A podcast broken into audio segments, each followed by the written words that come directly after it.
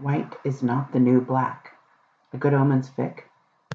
Written by Ott Punk and read by BIP. Crowley woke up feeling weird. Like weird, weird.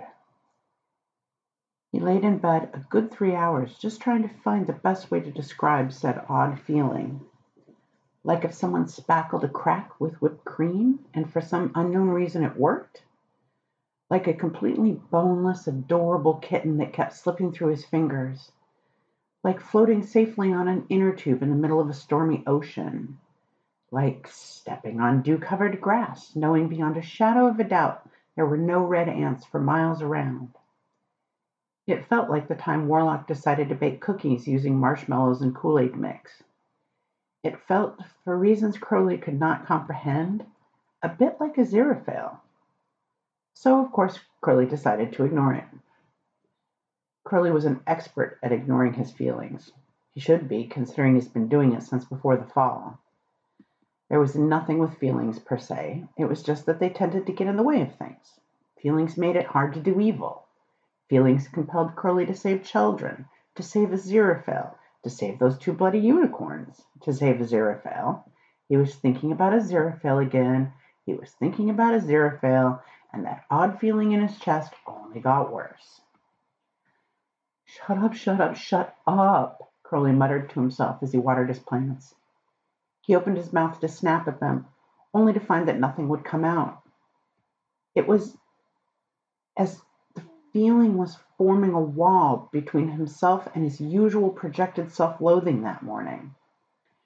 Crowley fought down the staticky sensation and gave being mean to his plants another shot. "You," he said, pointing his finger at a particularly irritating Norfolk Island pine, "you can do better. Don't make your needles as sharp. Stop looking so smug for being mistaken for a Christmas tree. There better not be a single dropped needle on this floor, or or The words scratched at his throat, unable to escape, but unable to settle as well. "Or I'll gift you to Aziraphale this Christmas, and you know he'll go full Victorian on dressing you. He'll use candles, real candles. That got the Norfolk Island pine to stop looking so smug. Crowley was rather proud of himself for the sudden popularity of the Norfolk Island pine. He had convinced Human it would be a perfect Christmas plant, what with it being vaguely pinish and having the word pine in its name. In reality, the Norfolk Island pine was possibly the worst plant to have around the holidays. It was a tropical plant that needed high heat and even higher humidity with multiple waterings daily, and frankly had no business being in a cold, dry climate. Because of this, they tended to drop dead the second they left the store. The fact that once it died, the dried pine needles became as sharp as rose thorns, but three times as long, was just an added bonus. Crowley rubbed an odd spot on his chest. Mentioning Christmas had only made the odd feeling grow feelers and wiggle about. Maybe he just needed coffee or a drink or Aziraphale. Don't think about Aziraphale. Evil, he decided. He needed to go do evil. That would fix this right up.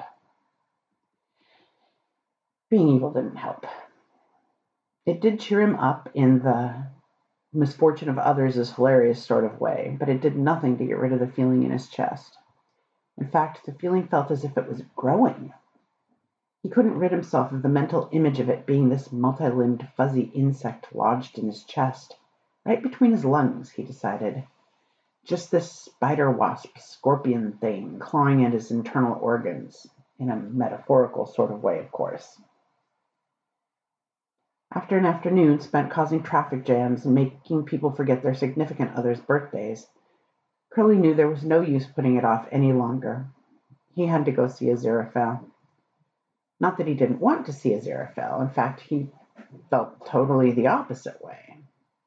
Ever since they'd toasted to the world, Crowley's only desire was to spend more time with Aziraphale, possibly all of his time. He never wanted to leave his angel's side, and that was a problem because there was no way Aziraphale wanted the same. This was Aziraphale, the dear angel who spent a decade rereading every book he owned because he, quote, didn't feel like going out, end quote. Crowley knew that Aziraphale would be sick of him hanging around within days. Yes, they were best friends. Yes, they had chosen each other over heaven and hell, but that didn't mean Aziraphale wanted Crowley to hold his hand and never let go. The odd feeling wasn't love. Crowley knew this because he had felt love for Aziraphale since Eden. He could feel it still as he drove over to the bookstore. His love had no odd descriptions attached beyond the usual overwhelming yearning for return to devotion, not a single insect leg or boneless adorable animal to be seen. Just love. Pure, simple, unrequited love. The bookstore was closed, of course. Crowley could count the times he had seen it open on one hand. He would have been able to, even if he had gotten two fingers cut off before the count. That didn't stop Crowley from opening the clearly locked front door and walking in. The shop knew better than to keep Crowley out. Angel, Crowley called out as he entered the shop. Even after all these weeks, there was always a funny twist in his stomach when he came to visit Aziraphale.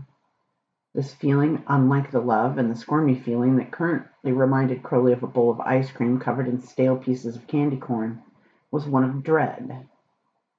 The fear that Crowley would find the shop burning once more and his angel missing for good. Crowley had managed to convince himself that the reason he visited Aziraphale so often was to check in on things, and not because it was the only way for that fear to die down. Crowley was very, very good at ignoring his feelings. Crowley, you're just in time. I need your help with this. Aziraphale popped out from between the shelves, holding what must have been someone's white, someone's lost smartphone. Yes, a lost smartphone that just so happened to have little angel wing stickers on the case. The white case. The sparkly white case. Oh no. Oh no, Crowley groaned. Angel, where did you get that? Why did you get that? The angel beamed with happiness, even as he kept his eyes glued to the screen. It was Miss Device's idea.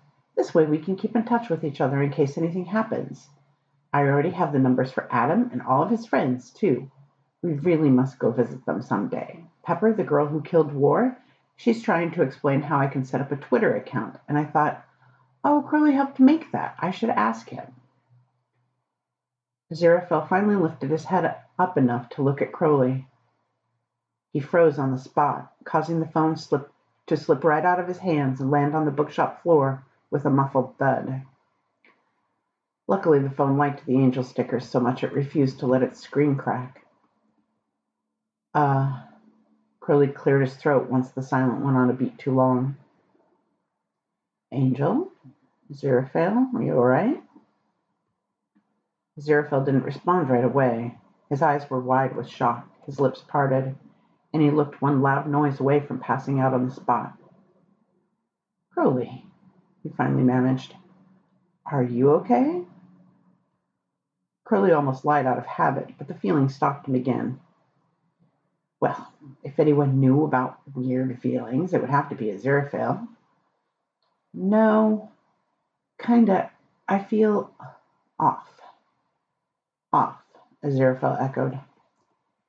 Yeah, like like there's something in me that shouldn't be there? I see. What does it feel like? Like if someone glued fake fur to a balloon and inflated it in my chest. Aziraphale didn't respond to that. And the balloon is filled with those little sphere things that grow when you put them in water? Aziraphale closed his mouth. What the hell are those called, anyway? Aziraphale took a few steps forward.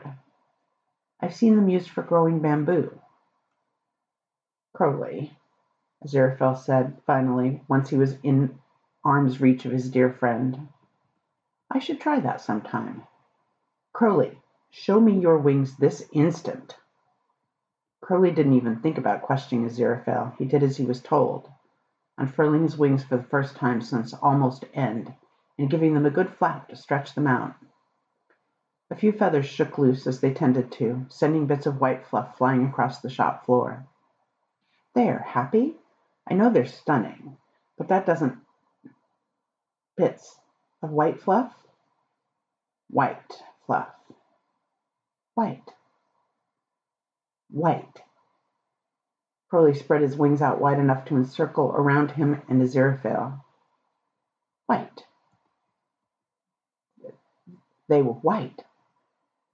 Pure, brilliant white feathers sparkling in the bookshop's dim light. Aziraphale took Crowley's shaking hands within his own and said in a hoarse whisper, Crowley, that weird feeling you've been experiencing is holiness. Fuck. Crowley laid on Aziraphale's couch, waiting to see if anything would happen. When the feeling, the feeling of God's grace, didn't go away, he decided to experiment a little more. Fuck. Shit. Arse, arsehole. Dick, prick, fucking shitting arsehole, prick, Crowley. Cursing isn't going to make you re-fall. Aziraphale placed a nice hot cup of tea on the small side table next to the couch. Not close enough to imply that Crowley had to drink it, but close enough to let the demon know the option was there. No, Aziraphale reminded himself, not a demon anymore. He was still kicking himself for not noticing the second Crowley stepped into the shop. Demons didn't give off the same energy as angels. In fact, they absorbed it. Standing around a pack of demons was spiritually akin to getting one's shoelace stuck in an escalator.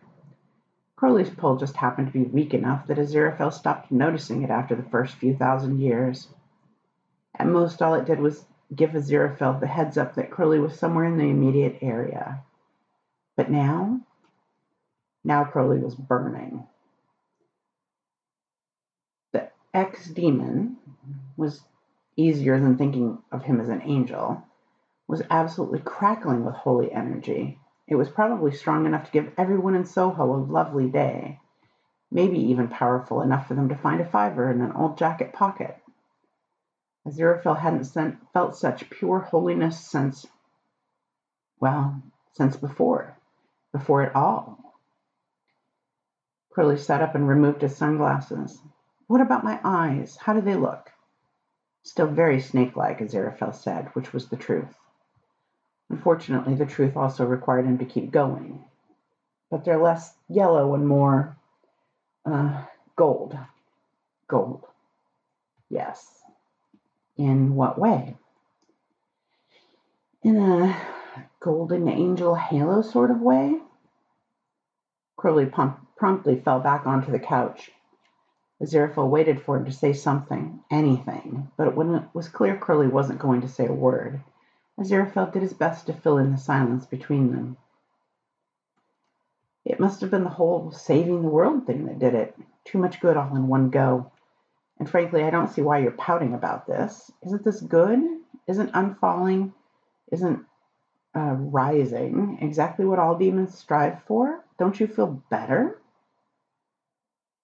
Silence.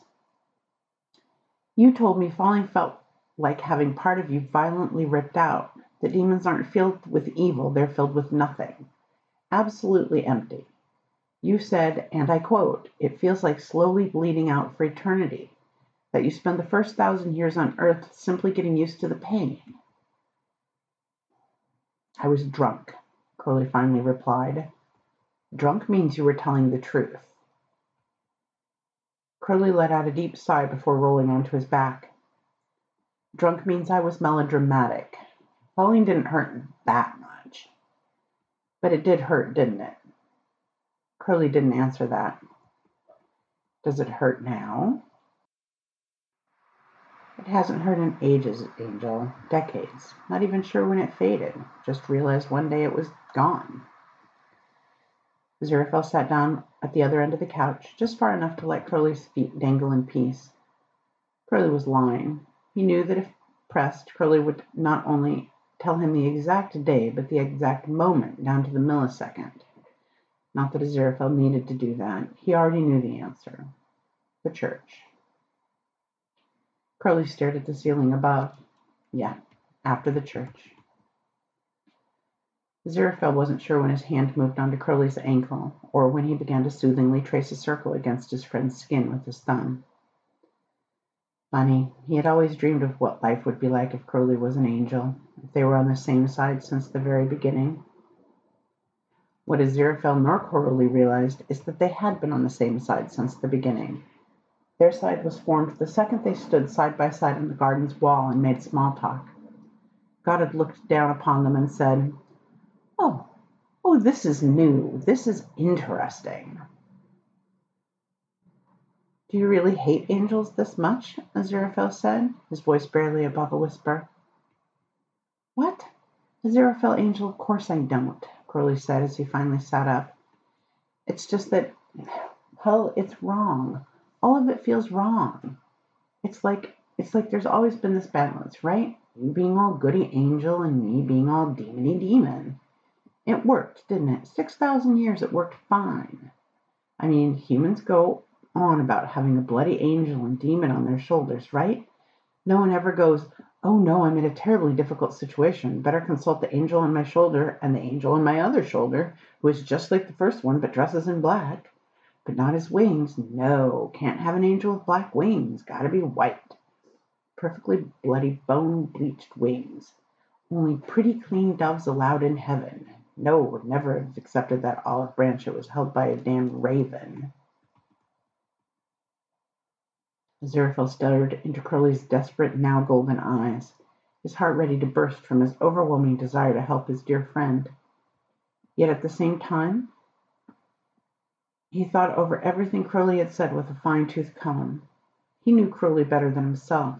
He knew the snake always had a terrible habit of showing his hand.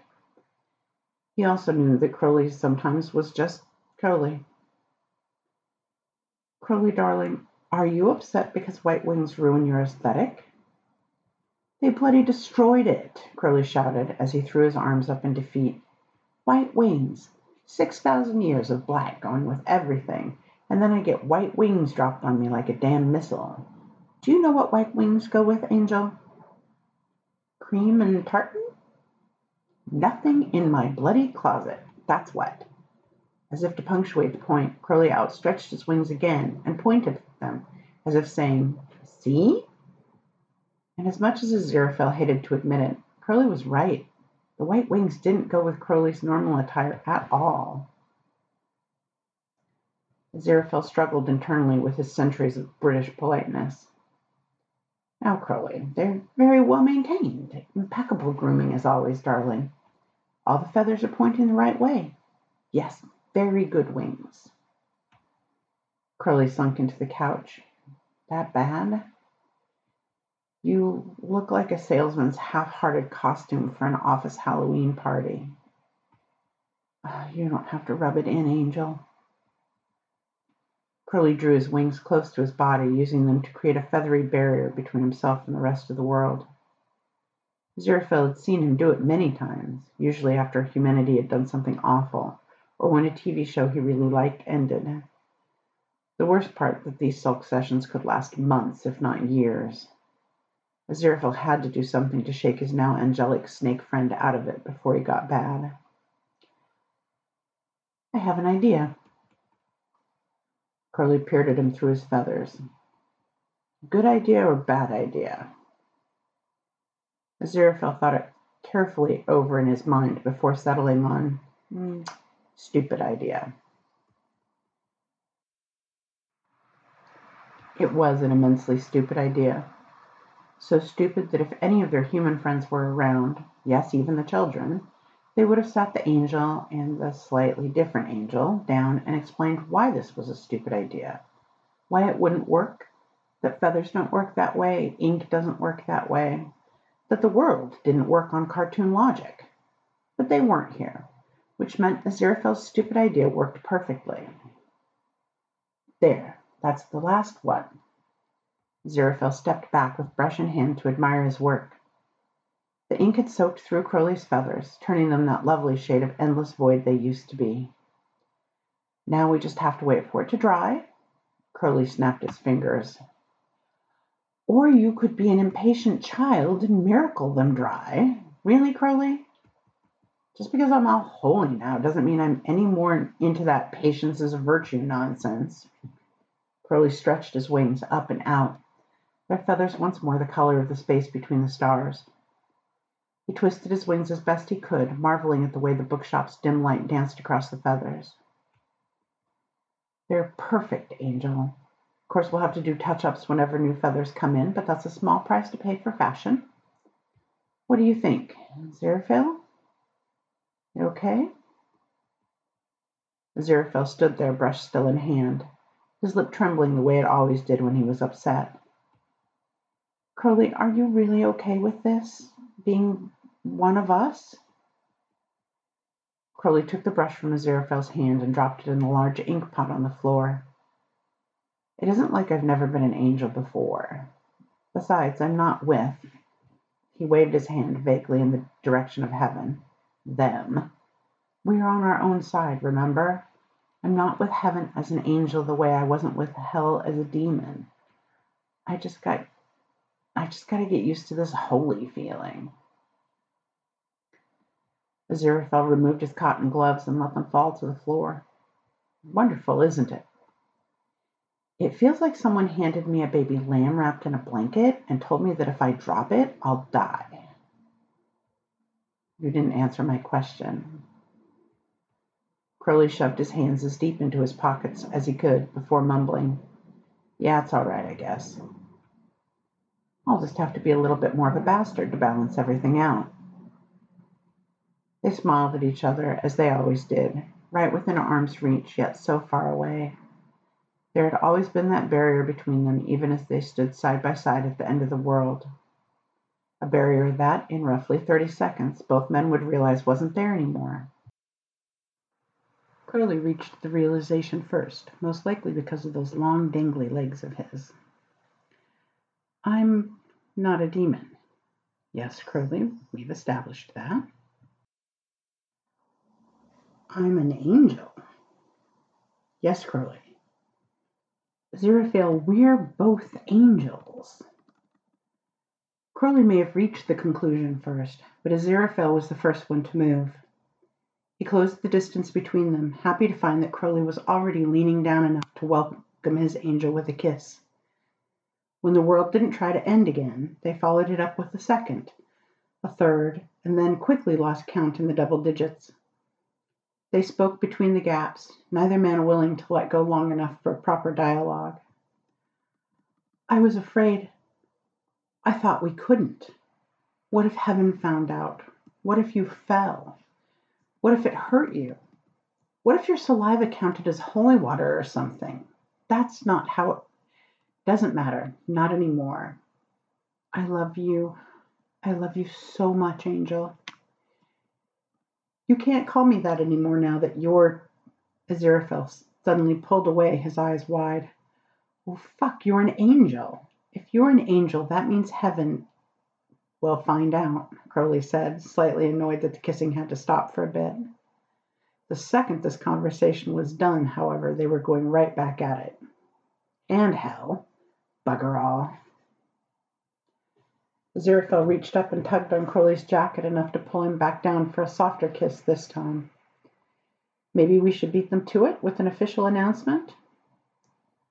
Angel, you got that right bastard look in your eyes. Crowley laughed, the holiness in his chest mixing in with the rest of his love. Once combined, they settled in naturally, allowing the odd feelings to finally pass. Another stupid idea? Better. This idea is hilarious. There were angels missing in heaven. Gabriel flipped through the ledger again, as if the missing names would simply magically appear. Oh, look, those couple hundred names were just hiding in the index. Nothing to worry about here. No angels going AWOL and seemingly vanishing from heaven's gaze for good. But no matter how many times Gabriel went through the old ledger, not a single missing angel name popped up. The worst part was that it wasn't like they fell, because their name would have been scribbled out like the rest of the demons.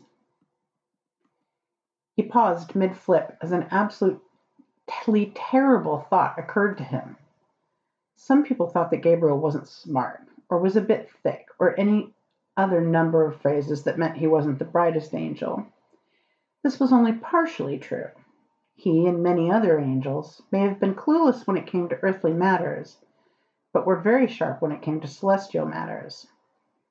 That was why Gabriel returned to the first page of the ledger and began counting the scribbled out demon names.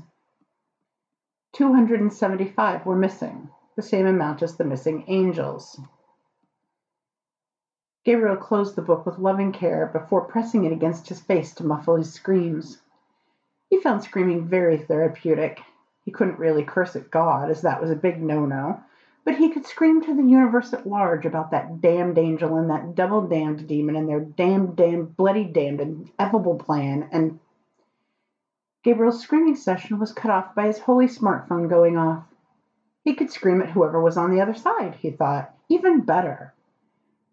Gabriel answered the phone and was just about to start bellowing when the person on the other end cut him off.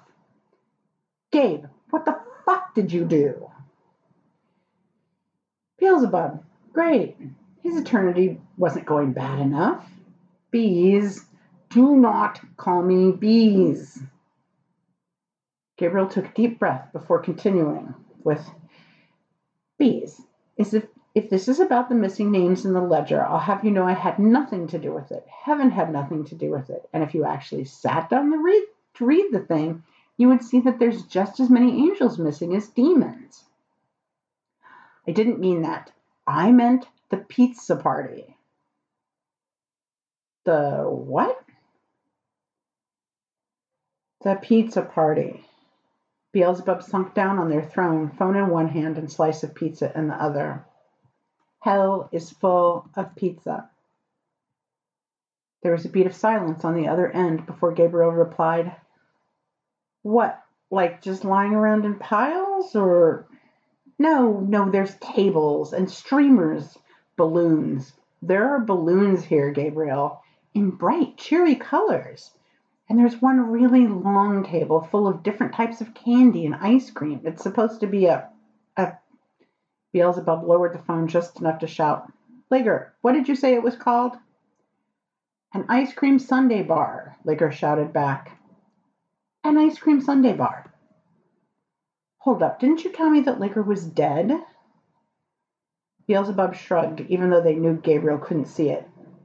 He showed up right before the trial, said he just stopped being non existent. I got better, Ligur shouted again. Of course, Ligur was better. When Adam said he was going to put the world back together, he meant it. That included any and all demons killed over the course of the week. There was also a lot more bees and whales than before, but Adam figured no one would notice. Anyway, Beelzebub snapped, no one down here did this, so it must have been one of your lot. My lot? If you think any of my lot would sully themselves with pizza and ice cream. No, but your lot is more likely to use their powers to create a pizza party large enough for all of hell because they thought it was nice or something. Insulted. I will have you know there's not a single angel up here who would waste even a drop of mercy for your lot, and you know it. Well, if it wasn't me and it wasn't you, then who? Beelzebub let their voice trail off. Much like their counterpart, Beelzebub was not stupid. But they were a fly, and sometimes it took their brain a bit of buzzing about before landing long enough to connect the dots. Fuck me, Beelzebub said at the exact time that Gabriel said, For fuck's sake. It was at that moment that Hastur popped out of the milling crowd of hell and said, Hey, boss, Ligur found a cake, and uh, I think you need to see it. of course there's cake, Beelzebub said as they shoved their phone back into their pocket without bothering to hang up. Butt dialing was an invention of hell, after all. They wolfed down their slice of pizza disturbingly quick and followed Hastur through the crowd, eager to get this over with. If you asked why Beelzebub was impatient, they would say something about needing the time to plot against this grand insult to hell and all of its demons. They would not, under any circumstances, say it was because they wanted one of the cake's corner pieces before a far less worthy demon claimed it. The crowd parted as Beelzebub swept through, giving them a clear path to this mysterious cake. Beelzebub was slightly disappointed to see that it was round, therefore meaning there were no corner pieces to claim. In just a few more minutes, Beelzebub would even be more disappointed when they found out it was an angel food cake. But at that very second, all they could focus on was the sprawling script written across the cake in flowing, gold frosted letters, punctuated with tiny angel wings on both sides. He's mine. A. Z. F. Back in heaven, Gabriel didn't hear Beelzebub's frustrated scream on the other side of the phone because he was too busy staring at a sticker. He had no idea how he had missed it during his numerous searches through the ledger. Whoever had placed it in the ledger did it in a way that it covered a name that could have been angelic or demon scribbled out. It was absolutely hideous, a mess of holographic rainbows and sparkles designed to catch the light of heaven at just the right angle to annoy Gabriel with its glare. The sticker also so happened to be in the shape of a black and red snake wearing sunglasses. Gabriel couldn't even find it in himself to scream. The door to Gabriel's office opened as Michael stepped in, with a rather puzzled expression on her face. Gabriel, I apologize for interrupting, but I just got word from my informant that there's been a massive miracle performed in heaven and hell, and I want to speak to you about. Michael stopped talking. Odd. About. Gabriel asked as he finally tore his eyes off the garish sticker. Michael was staring at him. About what? No, he thought. Michael wasn't staring at him. Michael was staring up and over Gabriel's shoulder. Dread pulled in Gabriel's stomach as he turned around in his heavenly office chair to see what was behind him. There, right on the back wall above his desk, was a large portrait of the Serpent of Eden, tempter of mankind, boyfriend of the angel we don't talk about, and a general royal pain in the ass, Crowley. He was grinning from ear to ear, shooting double finger guns to make it absolutely clear that he was far cooler than anyone looking at the painting. Aziraphale was there too, pressed up against the serpent's side with his head propped up on Crowley's shoulder. And there under the painting was a shining golden plaque with a single line engraved across its surface, in a style that Gabriel didn't know, but any earthbound human would instantly recognize as Comic Sans. Angel of the Millennium, Anthony J. Crowley.